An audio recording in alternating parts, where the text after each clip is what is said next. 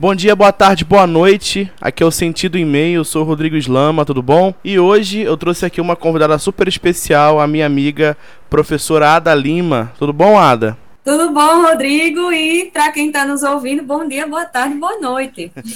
professora Ada é professora da, da lá da UFRN, né? E faz parte do grupo de pesquisa Cognição em Práticas Discursivas. Ela é uma, uma das lideranças do grupo, o qual faço parte também. E Ada tem uma pesquisa muito bacana, assim. Assim que eu vi a pesquisa, eu chamei ela para vir para cá conversar um pouquinho com a gente, trazer, né, sair um pouquinho desse ambiente acadêmico, trazer para o grande público, que é uma pesquisa sobre violência contra a mulher e quadrinhos. Como é que é essa pesquisada? Explica um pouquinho para a gente. Explico sim.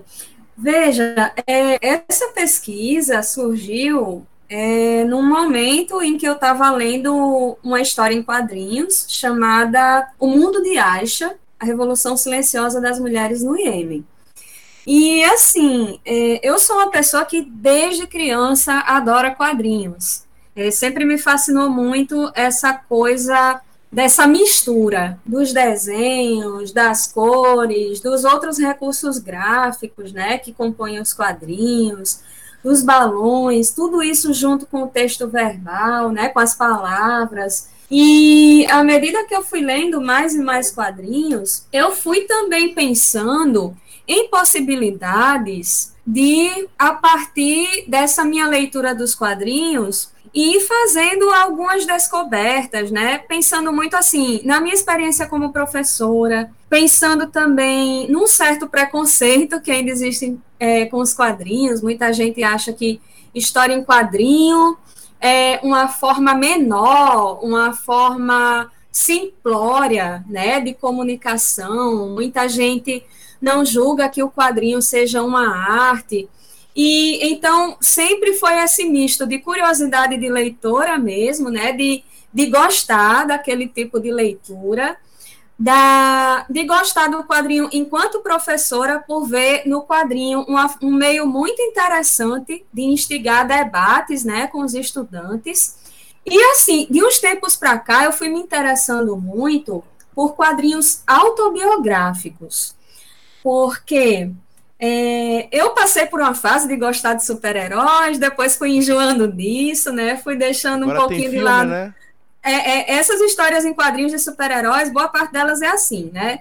Você zera um arco e começa outro. Né? A história do reboot, né? Que acontece tanto na DC que quanto na Marvel é, eles, eles esgotam né, uma série de histórias, aí, sei lá, explode tudo, aí surge uma nova narrativa com aqueles personagens, aí explode tudo de novo, e, bem, eu, eu cansei de acompanhar, na verdade, eu nunca consegui acompanhar direito e meio que perdi a paciência, né? Ao mesmo tempo, eu fui começando a conhecer quadrinhos bem diferentes desse padrão, por exemplo, das histórias, né? De, de quadrinho, quadrinho, quadrinho em sequência, com aquela narrativa mais linear.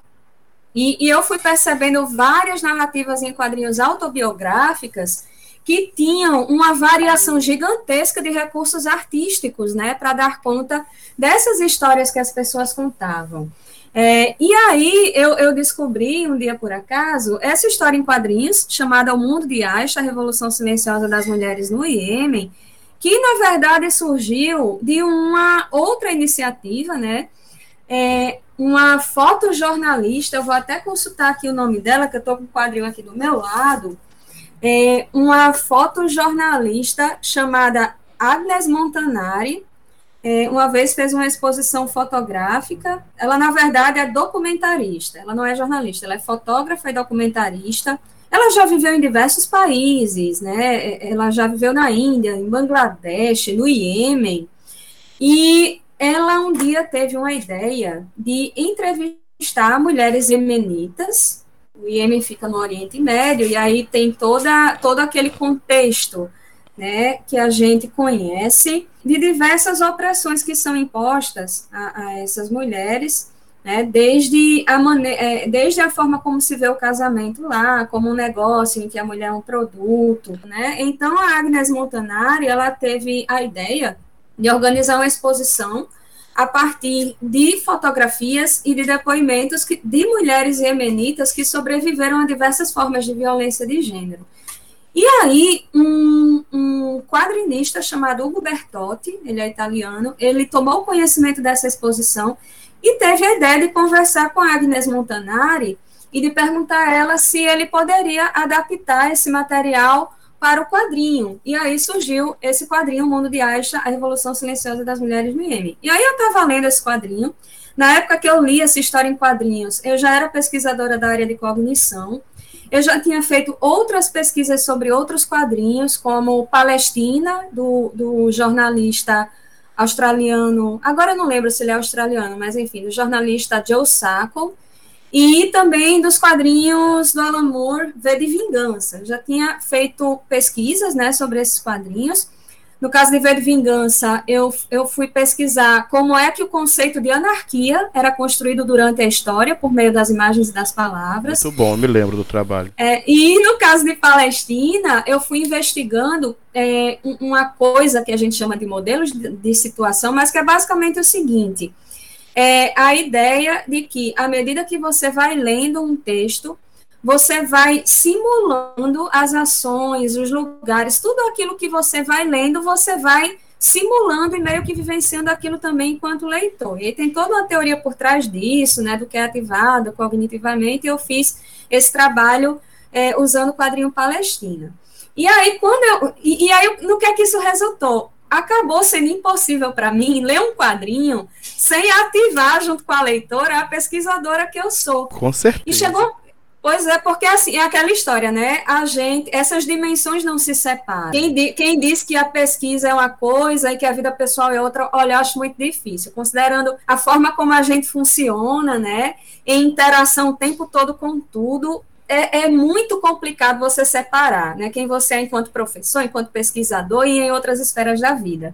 E aí, lendo o mundo de Aisha, eu cheguei num ponto da história que me chamou a atenção, que foi o seguinte. Uma das mulheres entrevistadas se chama Rameda. Ela é uma mulher que sofre muita maledicência e ameaças dos próprios vizinhos dela, né, da comunidade em que ela vive, porque ela é uma mulher que é proprietária de um restaurante. E isso é tido como inadmissível onde ela uhum. vive. E aí, o que é que acontece? Chega um momento do depoimento dela, né, que foi registrado por Agnes Montanari e adaptado por Hugo Bertotti, que ela diz: Eu me sentia acuada. E olha a escolha que o Bertotti fez para representar isso na forma de um desenho. Ele desenhou Rameda com um pedaço de pau na mão e cercada por hienas.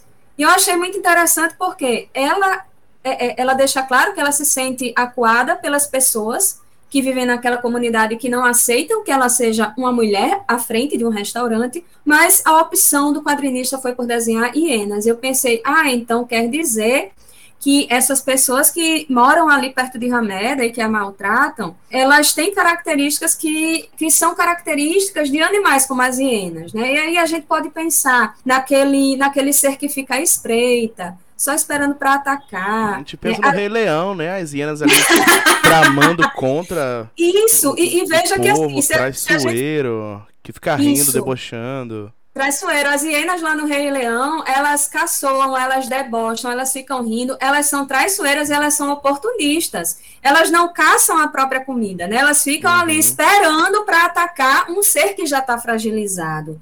E aí eu pensei muito na coisa da metáfora. Então, quer dizer que para criar, né, para o leitor entender a, a, podridão desse pessoal que mora com Rameda, ele usa a imagem da hiena. E aí eu pensei, puxa vida, será que se eu pegar outros quadrinhos em que as próprias mulheres narram as suas histórias, eu vou encontrar recursos semelhantes ou recursos diferentes? Considerando que essa história é de mulheres do Oriente Médio, que elas mesmas contam, né? Que o Gubertotti ele desenhou, mas os depoimentos são todos reproduzidos Sim. fielmente em conformidade com a fala das mulheres. Eu pensei, se eu pegar quadrinhos ocidentais, então Será que as metáforas são diferentes? Será que as metáforas são iguais? Eu fiquei com isso na minha cabeça e fui no nosso amigo Google, peguei as palavras-chave, né? Violência, mulher, quadrinhos. Violência, mulher, HQ. Mulher, violência, narrativa em quadrinhos eu vasculhei páginas e páginas do Google até que começassem a se repetir os mesmos resultados que me levaram a outros dois quadrinhos. Mas ele diz que me ama, que é a história de uma mulher estadunidense que passa 10 anos tentando se livrar de um relacionamento abusivo, e Desconstruindo Una, que é a história de uma mulher que sofre vários abusos desde a adolescência e ela vai sofrendo esses abusos, abuso sexual, agressões verbais, ao mesmo tempo em que a polícia lá a, em West York Yorkshire, no, na década de 70, ao mesmo tempo em que ela vai vivenciando tudo isso, a polícia está atrás de um serial killer. Então, são duas narrativas em paralelo, mas com foco em como ela se sente diante desses abusos. E Rodrigo, e o pessoal que nos ouve, tinha tanta coisa interessante, eu pensei, gente, tem tanta coisa aqui, tem tanta coisa para descobrir. Vou fazer um projeto de pesquisa, vou chamar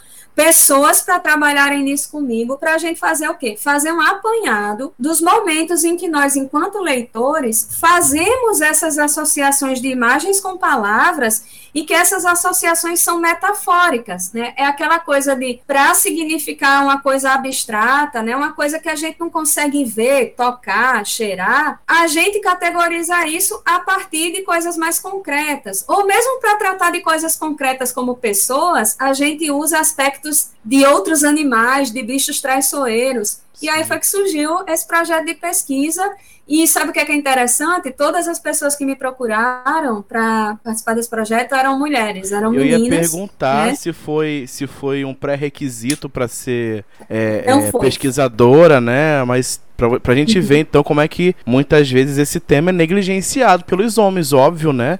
Um tema é que verdade. trata de violência contra a mulher, quem, que, qual é o homem que vai querer, sei lá, pesquisar? Qual o interesse dele nisso?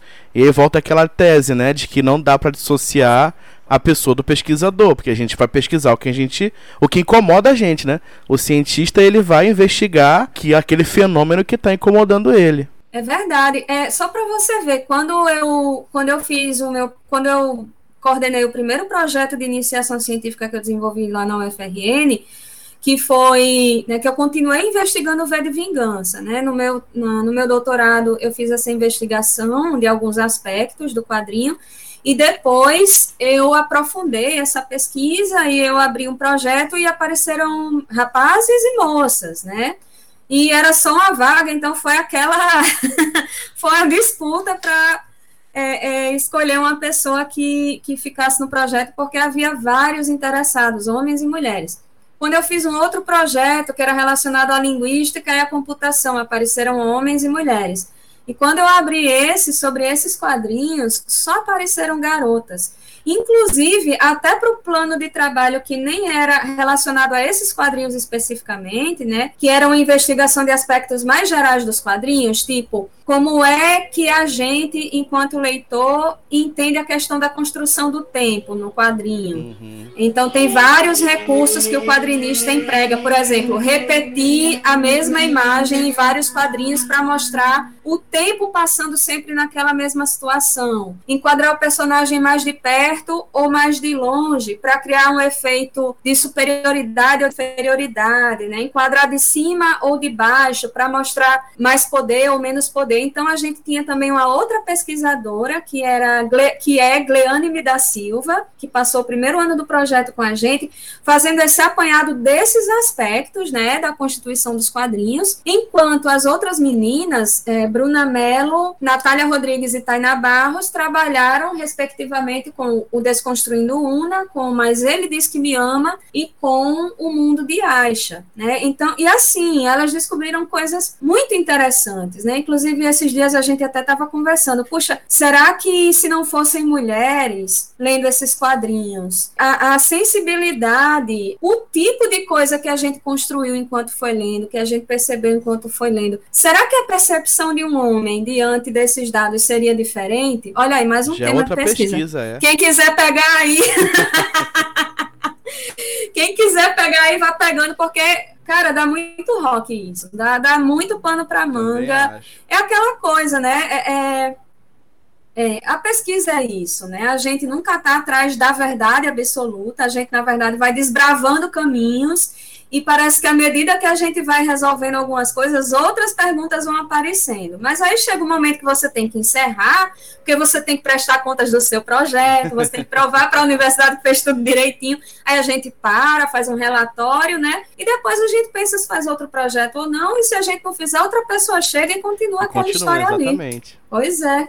Pois é, me interessou muito esse, esse projeto, né? A gente está num, num, país em que o presidente da república, à época deputado, disse para uma mulher que só não a estuprava porque ela é feia. E a gente, uhum. né, cada dia mais vê crescer o número de, de casos contra a mulher, violência contra a mulher. Essa semana em Parnamirim uma mulher foi morta a facadas. Então, eu acho que essa pesquisa, enquanto pesquisa acadêmica, era é extremamente importante, né? Assim que eu comecei a ver os vídeos das meninas lá, inclusive quem quiser ver as meninas, no final eu vou dar as redes sociais, mas na página do, do, do grupo Cognição em Prática Discursiva, tem página no Instagram, no Facebook, no YouTube, tem trechos dessa pesquisa lá, né? Tem recortes dessa pesquisa.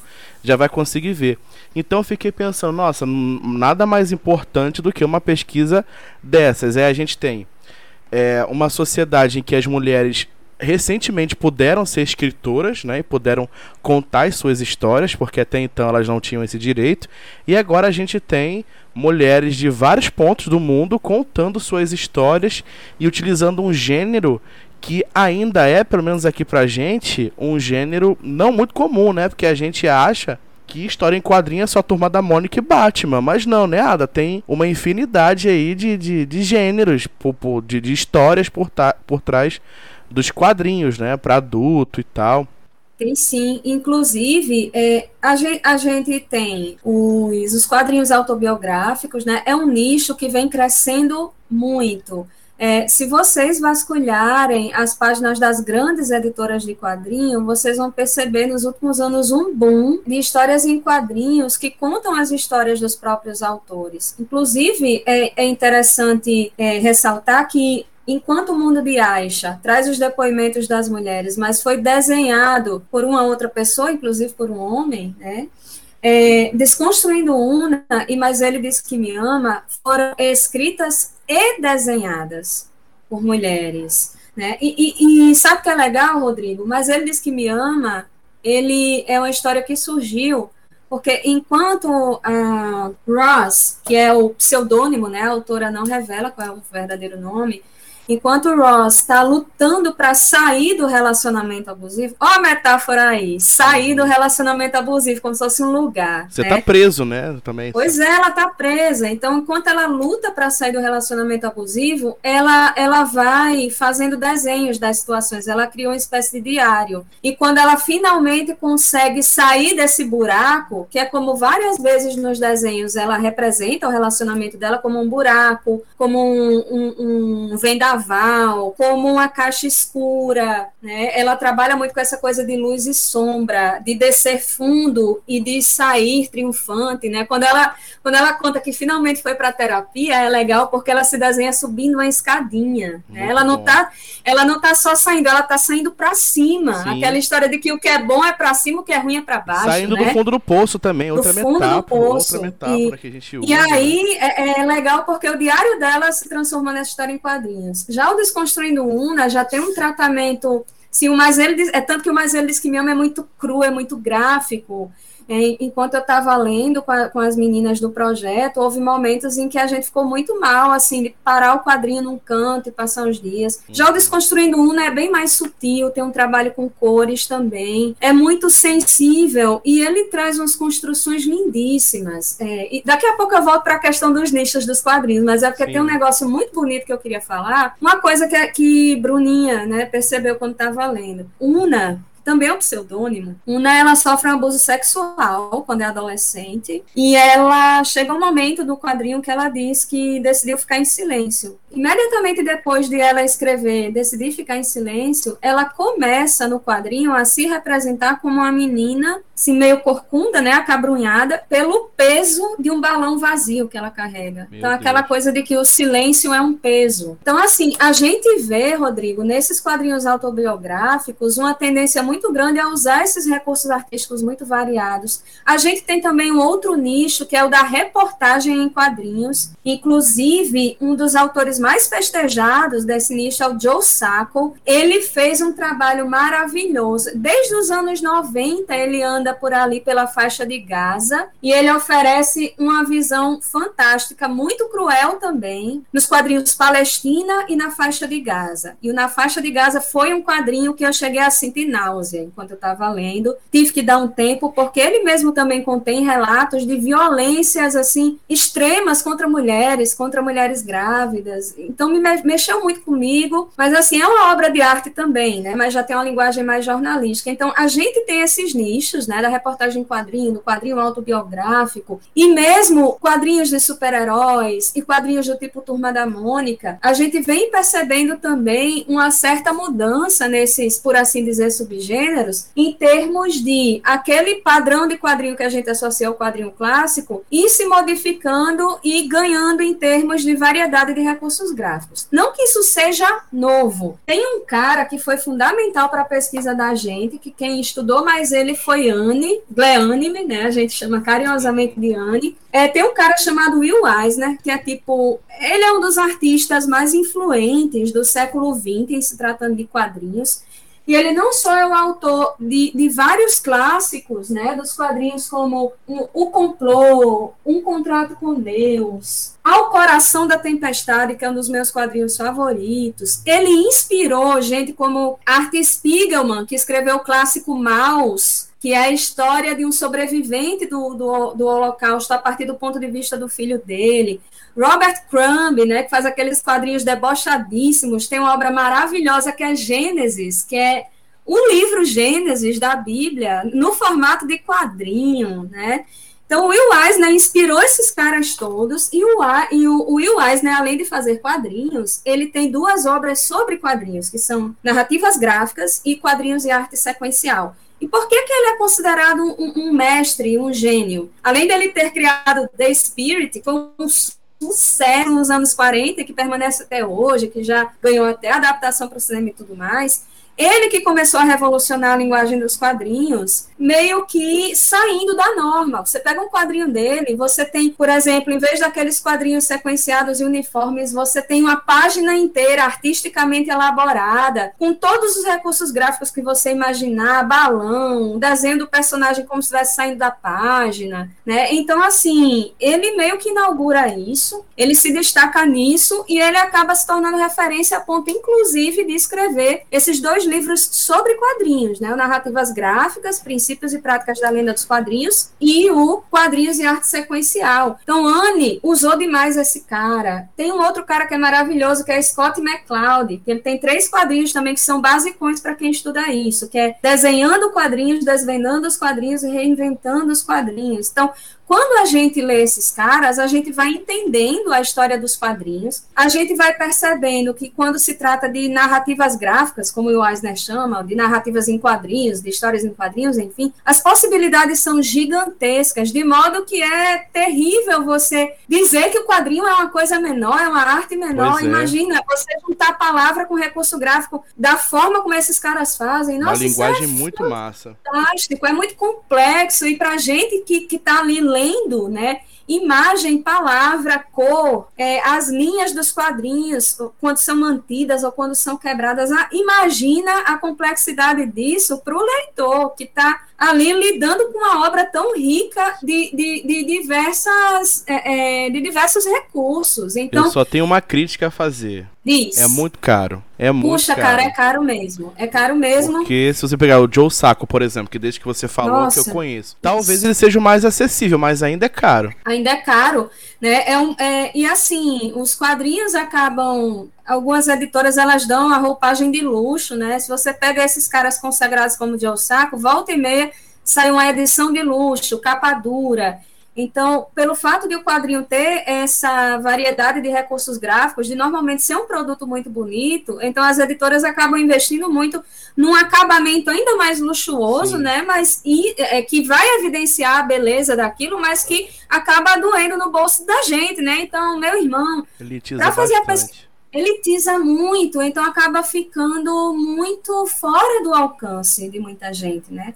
Mas eu falei, falei, falei, acabei não falando da questão da função social. Não, mas tá ótimo. Ai, meu Deus do céu. Mas assim, Rodrigo, é, eu lembro até que quando eu escrevi o projeto, né, para para as instâncias responsáveis por isso avaliarem e decidirem se ele seria aprovado ou não, para depois poder selecionar as pessoas que eu orientaria, é, eu fiz questão de, no meu projeto, ressaltar as estatísticas mais recentes sobre é, é, violência doméstica, violência sexual e outras várias violências de gênero, e que, em geral, são cometidas contra mulheres. Né? Isso ainda, eu submeti o projeto em 2019, né? então, de lá para cá, esses dados, como você mesmo ressaltou, ressaltou, né, Rodrigo? Esses dados vêm piorando e na pandemia, então, a violência doméstica deu um salto pois é. preocupante. É. Infelizmente, eu não tenho os números aqui agora, mas um Google rápido leva a gente para várias reportagens de fontes confiáveis que evidenciam isso, inclusive aqui no Rio Grande do Norte aumentou demais a quantidade de casos de violência doméstica contra a mulher, né?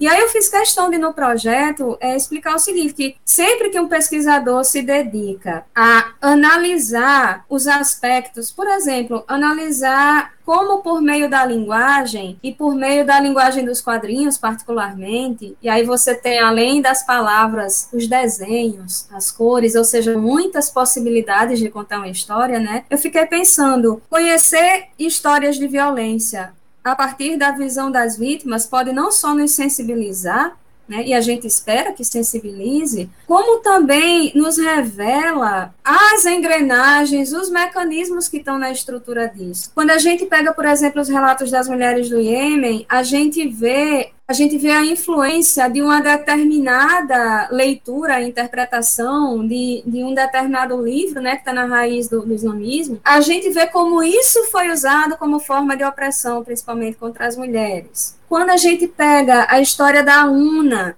a gente tem várias formas escolhidas pela própria vítima, a UNA, de falar sobre o que é viver sob o peso do silêncio né? Não é à toa que ela se desenha carregando um balão gigantesco nas costas. Depois você manda essa foto para é. mim. Ah, mando. Mando sim, ela caminha sozinha, né? É, há outros momentos em que ela se desenha, quando ela vai se desvencilhando disso, ela começa a ganhar asas, mas ela vê que a barra está muito pesada, então ela desiste, por exemplo, de assumir a própria identidade para contar a história. As asinhas murcham e ela desce, né? Então a gente vai traçando a partir daí como se fosse um conjunto de significados da violência para essas mulheres e a gente vai percebendo os mecanismos por trás disso, né? Quem é que comete a violência contra elas? É, no Mas Ele Diz Que Me Ama, no Desconstruindo Una e no Mundo de Aisha, em todos os relatos existe por trás o peso do patriarcado, existe por trás o peso né, de, de todas as violências que vêm do machismo que estrutura as relações sociais, no Oriente e no Ocidente, em diversas culturas. Então, inclusive, Rodrigo, mas ele diz que me ama, foi um quadrinho que ajudou muito a mim e as minhas orientandas a entender como é que uma mulher bem-sucedida, com segurança alimentar e financeira, né, dona da sua própria carreira, da sua casa, da sua vida, ela consegue ser tragada para dentro de um relacionamento abusivo, ela perde a carreira, ela perde as amizades. É, impression, é impressionante como os mecanismos de manipulação usados pelo, entre um milhão de aspas, parceiro dela, pelo, na verdade, agressor dela, né? Todos os mecanismos que ele usa vão saltando aos olhos da gente na forma de desenhos e na forma das próprias palavras dela. Então, ter contato com esses quadrinhos e revelar como na linguagem é, as vítimas revelam os mecanismos por trás dessa violência, as consequências dessas violências para elas, né? inclusive se valendo muitas vezes do recurso gráfico, quando parece que as palavras não dão conta, Isso nos faz ter um panorama extremamente diversificado e bem assustador de tudo que está na raiz dessas violências contra essas mulheres. Fico pensando aqui que, nisso tudo que você falou, né? Sobre a capacidade que os quadrinhos têm, como outros gêneros, como outros textos, de promover essa reflexão. E pensando, você ficou falando dessa, dessa cena com balão, eu já fiquei aqui imaginando. Você disse que vocês tiveram dificuldade de ler, tiveram que parar por um tempo, porque somos seres Isso. humanos, né? A gente tem que a gente processa aquilo, a gente com de acordo com a nossa experiência e como mulher deve ser muito mais duro, fico imaginando. E eu fico pensando como como esse gênero por ser multimodal, né, por ter texto verbal ali e ter a imagem também como é importante para promover esse diálogo, não só promover o diálogo, mas para que as mulheres que passam por isso percebam também e vejam que não estão sozinhas, né? E eu acho que isso aí é uma coisa importante. A gente, por exemplo, senso comum diz pra gente que as mulheres que sofrem esse tipo de abuso é porque não podem deixar o marido, porque dependem financeiramente dele, ou então porque é uma mulher muito jovem, ou então porque tá, tá dentro de uma religião. Mas pelo que você me disse aí, não era o caso da protagonista do quadrinho, né? Pelo contrário, ela tinha uma carreira, tinha tudo, e mesmo assim ainda estava lá imersa nesse relacionamento abusivo, né? Isso foi o quadrinho que o quadrinho com que Natália Rodrigues trabalhou, né? Mas ele diz que me ama. A gente vê é, nesses três quadrinhos essas situações todas que você mencionou. A gente vê a mulher que está enredada num, num, monte de nós né, relacionados à maneira como se, se utiliza a religião né, no, no Oriente Médio, no Iêmen particularmente, e em outros territórios islâmicos. A gente vê no Desconstruindo Una a violência que ocorre porque a garota é ingênua é jovem e, e ela é tanto que ela não entende o que está acontecendo ali, justamente por não entender, ela não consegue reagir. E ela ainda vive na sombra daquele medo de ser a próxima vítima do serial killer. Ainda tem isso, ainda tem esse BO na história, né? Então, é, é a mulher que vive sob a sombra de, de uma determinada religião, é a menina que é ingênua e jovem, por isso é abusada e que, além de tudo, quando decide falar sobre o que acontece, é tida como louca, né? Aquela história de não, mas não foi bem isso que você está achando que foi. E a gente vai até chegar à mulher bem-sucedida, né? E extremamente independente, que é, é também tornada vítima de um agressor altamente manipulador. Então, assim, tem violências é, de todas as formas possíveis contra mulheres de diversos perfis é muito estarrecedor. E a gente, enquanto mulher, todas nós já vivemos algum tipo de violência, maior ou menor grau. Para a gente, ao mesmo tempo que foi muito interessante a pesquisa em termos de nos revelar como é, é, se processa essa coisa da metáfora, né, da construção da metáfora enquanto a gente vai lendo, e, e de também é, descobertas muito interessantes sobre como se categoriza um relacionamento abusivo, como se categoriza a, a opressão num, num território dominado por determinada religião, como se categoriza o abuso sexual, né? A gente, além disso, né, a, a, é, a gente se, a gente ficou muito contente com os dados, mas havia momentos dos quadrinhos em que a gente via ali cenas que aconteceram com a gente. Uhum. E, que, e, e, que durante a leitura, inclusive, era um misto de, de tristeza, de identificação com a vítima, de uma emoção mista de, de tristeza com angústia, porque fez com que a gente acabasse ativando certas memórias que muitas vezes a gente não quer reviver, né? Mas foi também um recado para a gente no sentido de que, apesar de tudo, quando se tem uma rede de apoio, como a protagonista de Mas Ele Diz Que Me Ama teve, é possível que você saia disso. A, e a, a, gente vê um desfecho feliz em Mas Ele Diz Que Me Ama, porque houve pessoas que não deixaram Ross sozinha. Ela tinha amigas, que, é, ela tinha uma terapeuta, e ela tinha a segurança financeira de bancar, por exemplo, uma terapia. Uhum. Já a moça do Desconstruindo Una, uma menina jovem, ingênua e ouvindo a vida toda que ela era louca, que ela era exagerada, ou que ela foi fácil, ou coisa do tipo, ela já não tem a mesma, o mesmo recurso, e para ela o processo de cura vai demorar muito mais. Né? Então, assim, foi um misto de emoções assim, a, a, certeza de que a gente contribui de alguma forma e a felicidade disso, junto com as emoções que vieram da identificação com as personagens, da identificação com os episódios, mas, mas a gente foi seguindo, foi discutindo, foi debatendo e foi levando essa pesquisa à frente, né, até alcançar certos objetivos que foram alcançados, inclusive, considerando aquilo que a gente se propôs a fazer. O projeto está acabando, mas fica tudo que a gente aprendeu dessa investigação e ficam aí também as possibilidades de mais pesquisas né, sobre o tema. E assim, Rodrigo,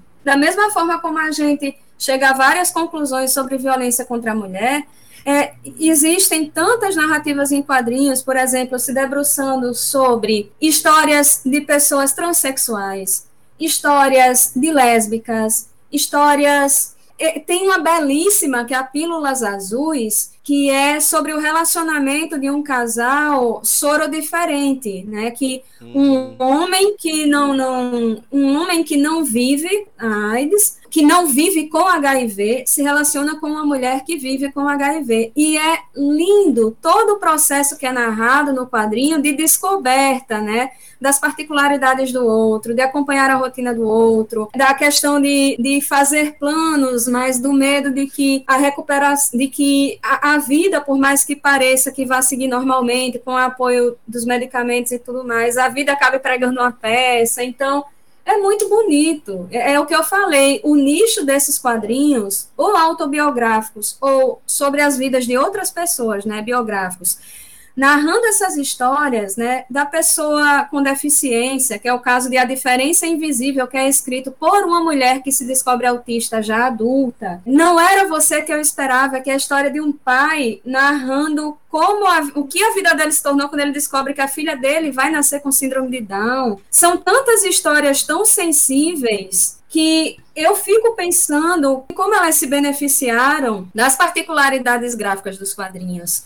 Pílulas Azuis, por exemplo, ele usa muito a coisa do, da navegação. Então, é, é, o, é o casal dentro de um barquinho em águas agitadas. Olhe, para quem estuda metáfora, é, principalmente essas metáforas que são a integração da imagem com a palavra, particularmente, meu Deus do céu, é impressionante. É um nicho de, de, de pesquisa, assim, é, tem muita coisa para desbravar, sabe? E, e tem muita coisa legal saindo nesse sentido, e tem muitas histórias de pessoas que finalmente, Rodrigo, a gente vê essas vozes ganhando projeção por meio dos quadrinhos. Sim. É a prostituta, é a, é a, pessoa trans, é a mulher que foi estuprada várias vezes ao longo da vida e que conseguiu vencer isso, e assim por diante. E a literatura é isso, né? É, a arte é isso, né? Quando a gente diz que a arte nos salva, é porque passa por isso também. Passa pela pelo tratamento artístico de experiências que às vezes são tão difíceis de processar,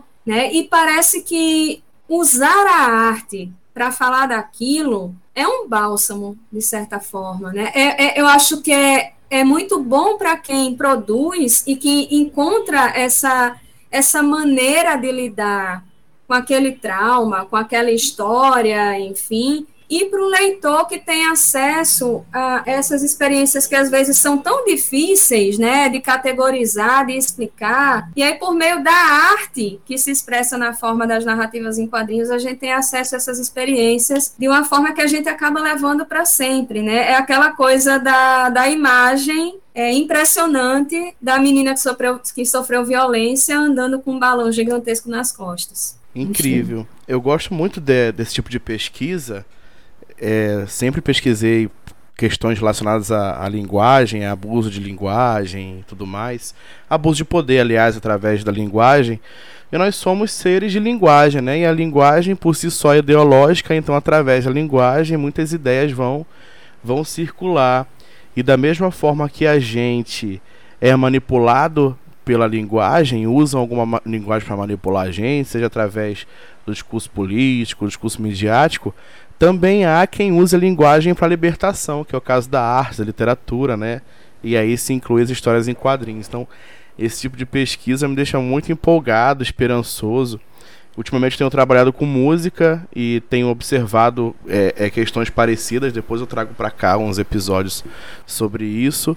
Mas eu gosto bastante, assim. Acho que a academia é o lugar de se pensar essa, esses problemas, né? E a nossa área de pesquisa ela é bem privilegiada, porque a gente pensa o ser humano através da linguagem, né? E eu espero que tipos de pesquisa como esses, como essas, se espalhem por aí, saiam do, do, dos ambientes acadêmicos, né? É, a gente está divulgando aqui no, no podcast, a gente está divulgando no Facebook, no Instagram e no canal do YouTube do, do grupo que é para que a ciência, de uma maneira mais entendível, né, ser uns jargões da ciência, consiga chegar em todo mundo, porque esse assunto não interessa só a gente, que é professor de português, que é pesquisador.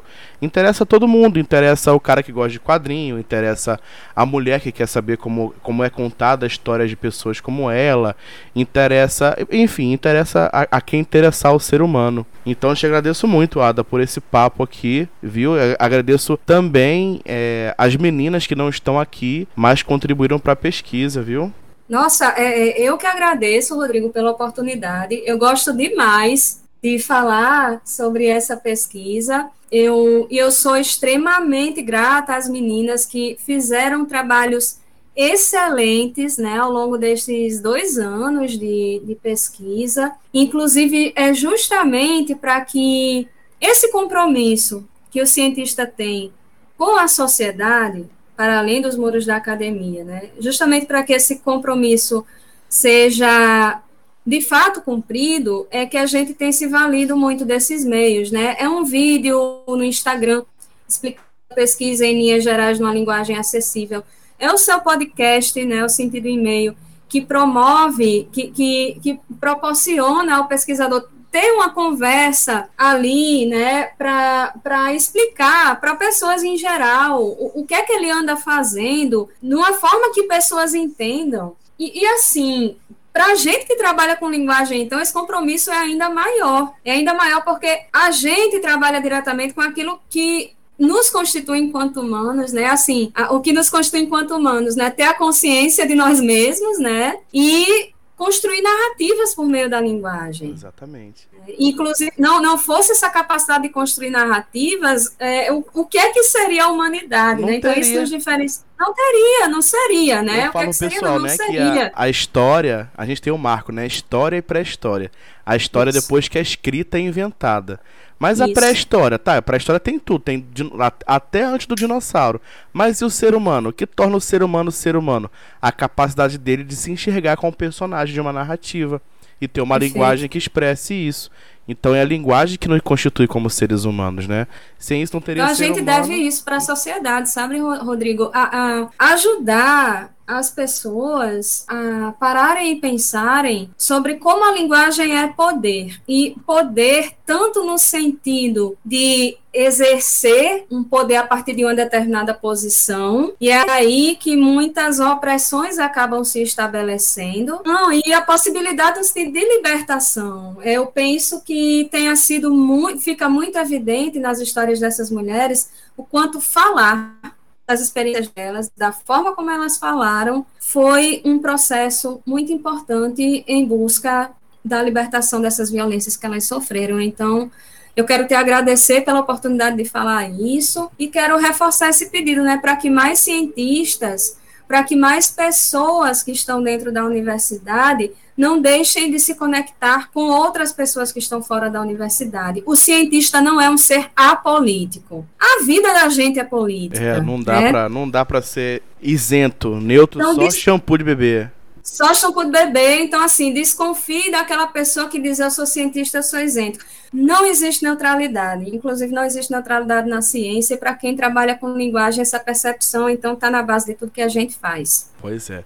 Obrigado, Ada. Vou deixar aqui os contatos, quem quiser pesquisar a página do Cognição em Práticas Discursivas no Instagram é cognição.pd cognição ou arroba cognição.pd no, no YouTube é Cognição em Práticas Discursivas você acha lá e tem vários vídeos de outras pesquisas, inclusive. O canal da professora Ada é arroba Ada LFS. Canal da professora Dali. A canal não, né? A, a página no Instagram. Aí tem a da Gleanime da Silva, que é arroba Gleanime, arroba Gleanime. Tudo isso que eu tô falando tá na descrição do episódio, tá? Então é só pesquisar lá. A Bruna Melo, que é Bruna DS Melo, arroba Bruna DS Melo. Natália Rodrigues, arroba Nati EGAB, arroba NatEGAB. E a Taina Barros, que é arroba Dias Radiantes. Essa é mais legal, né? Arroba Dias Radiantes. Eu sou o professor Rodrigues Lama, estou aí nas redes sociais como arroba Rodrigo Underline Islama. Este é o Sentido E-mail. Muito obrigado, Ada. Muito obrigado ao pessoal do Cognição em Práticas Discursivas, o pesquisal dessa pesquisa. E aí eu queria deixar a pergunta final, né? Pro pessoal. Eita. E aí? História em quadrinho. Faz sentido? pesquisa sobre história em quadrinho faz sentido? E aí, pessoal, o que, que, vocês acham? Valeu, gente. Obrigadão, Rodrigo. Obrigadão todo mundo. Valeu.